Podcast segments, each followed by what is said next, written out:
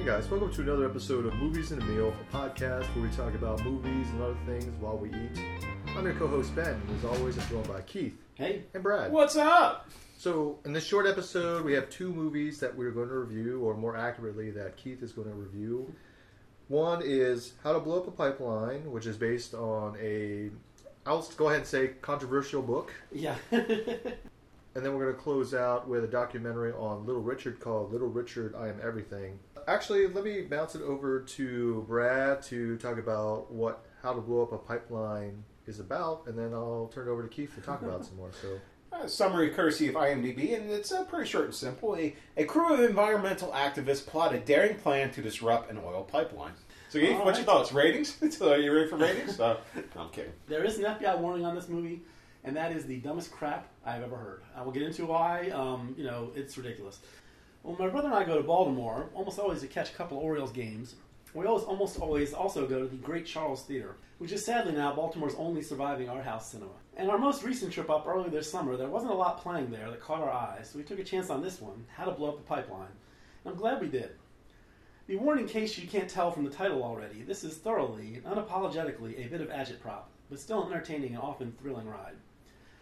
And it's when this flick settles into its thriller groove that it's really at its best. Based on the book of the same name by Andreas Malm, that you can tell from the movie is pretty much a how-to manual to exactly what its title says, to the point that God bless America, the FBI even issued at least one warning to people to not see this movie. Now that is thoroughly ridiculous. You know, I looked at the book, and the book is a how-to manual, seriously, on how to blow a pipeline. That is not what this movie is. It is. It is actually actually pretty entertaining. Like I said, pretty standard thriller. So, this movie is already VOD now, so check it out, and I think you'll enjoy it. This fictionalized take on the book is crafted into a thriller by director Daniel Goldhaber and stars an engaging young cast of largely unknown actors as they come together and conspire to commit the act of ecotage that gives the movie its, its title and drive. And it's the unapologetic look at this plot that draws the viewer in unless you make up your own mind about what they're trying to pull off. It helps that Goldhaber tells this tale with an engaging style, flashing back in time so we get the backstories of these young co conspirators who largely don't know each other before they're united by their common cause. In the cast of uniformly great performers, you'll most recognize Marcus Scribner TV's Blackish and Grownish, and he's great. But the real star who shines the brightest is Ariela Barer, who fans will know from Marvel's great and criminally underappreciated series Runway- Runaways. As Xochitl, she gives the movie its most powerful moment with the ultimate act of sacrifice for her friends and the cause. Overall, if you like smart thrillers with a political edge, Goldhaber's How to Blow Up a Pipeline is well worth tracking down on VOD now. And for that, I will give it an affectionate three stars. okay, Brad, you got Rotten Tomatoes. Critics and audience. Keith, which your thoughts? I imagine not many people saw this, but I imagine the critics will like it. I'll go 85. Fans, you know, the subject is very controversial. I think if you see it, you'd like it, but I'll still go as low as 70. Critics 94%, 139 reviews. Audience 61%, 100 plus reviews. Yeah, I'm not surprised. I, I am happy to hear the 139 critics saw it because it didn't play real wide. But like I said, it is on VOD now, so you can put up put up your 20 bucks, whatever, and watch it. Yep. And the critics' consensus, uh, courtesy of Rotten Tomatoes, an explosive adaptation of Andreas Malm's treatise, How to Blow Up a Pipeline, delivers a high stakes eco thriller ignited by riveting and complex anti heroes. That's that's a good summary, and you know that pretty much sums up why it's a good movie. Okay, so let's go on to our next movie, and that is Little Richard, I Am Everything, which is a documentary that is available where, Keith? You know, I don't think it's available yet, but it was funded by CNN and HBO and a bunch of other people, so I think you'll be able to see it streaming soon. Okay. All right, well, Brad, you want to give the rundown? Yep. Summary, as always, of courtesy of uh, IMDb, and uh, they've kept things short and simple for us this week. the one of a kind rock and roll icon who shaped the world. That's not even a plot summary, but I like it. when I saw this documentary, Little Richard I Am Everything was coming to the Cinema Art Theater in Lewes, I was determined to go for multiple reasons. First off, having lived in Macon for 10 years, I'm a huge fan of the true and only king of rock and roll. And also because music documentaries are easily one of my favorite subgenres, and I'm happy to report this one definitely does not disappoint. In good news, this flick directed by Lisa Cortés, like I said, was funded in part by HBO Max and CNN. So after its indie theater run, which should be coming to an end, I would imagine you may get it on either one or both services pretty soon. And also great news, if you like Little Richard and great music documentaries, you'll love this one as soon as you can find it. Admittedly, I was a little put off at the beginning because it's kind of front loaded with epic talking heads like Mick Jagger and Paul McCartney. But Cortés wisely makes sly use of those as she eventually settles into both an intimate and equally all encompassing portrait of the late icon.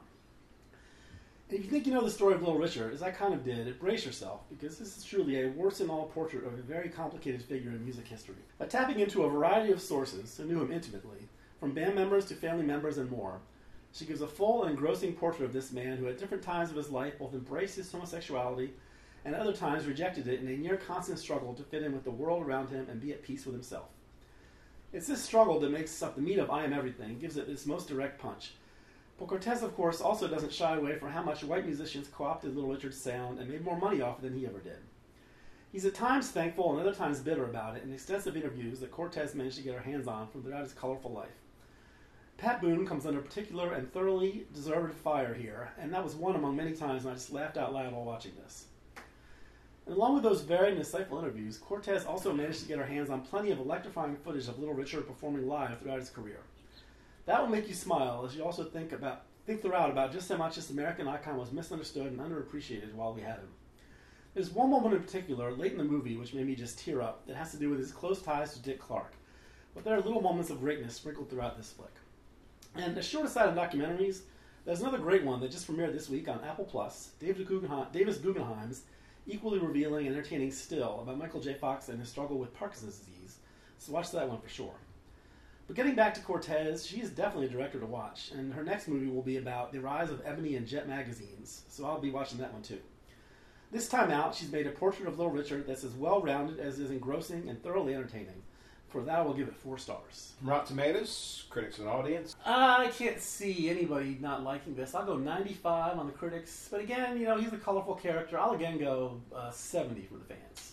And 94% for critics. That's uh, eight and on 84 reviews. 76% on the uh, audience. That's uh, 19 reviews. That's So- good. I mean, I'm not too surprised that everybody like because if you're going to see it, you know that Little Richard was gay. I mean, everybody knows that, and so no, I don't think anybody would really have a problem. So I'm, I'm happy nobody did.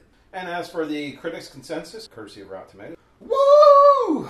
That's bad. But anyway, that that's in the critics' consensus, by the way. An engaging tribute to the rock pioneer Little Richard, I Am Everything should shut up anyone who doubts the title's veracity. Amen. I did appreciate the little Richard howl there. That was I good. tried. It's I think Ben will cut that out, but you never know. Uh, it, it, it, didn't, it didn't work out as well as I hoped. so, but, uh, but yeah, I saw that and I was like, I got to do that. and That's not going to be pretty. So anyway, as far as the, even though Keith saw these both on the smaller screen, on the large screen this weekend for the week- weekend box office earnings, I think to no surprise, Guardians of the Galaxy Volume Three finished first again with sixty and a half million dollars uh, this week, at a two-week total of two hundred thirteen point two million dollars. Second, holding steady is the Super Mario Brothers movie with thirteen million dollars and a six-week total of five hundred and thirty-five point nine million dollars.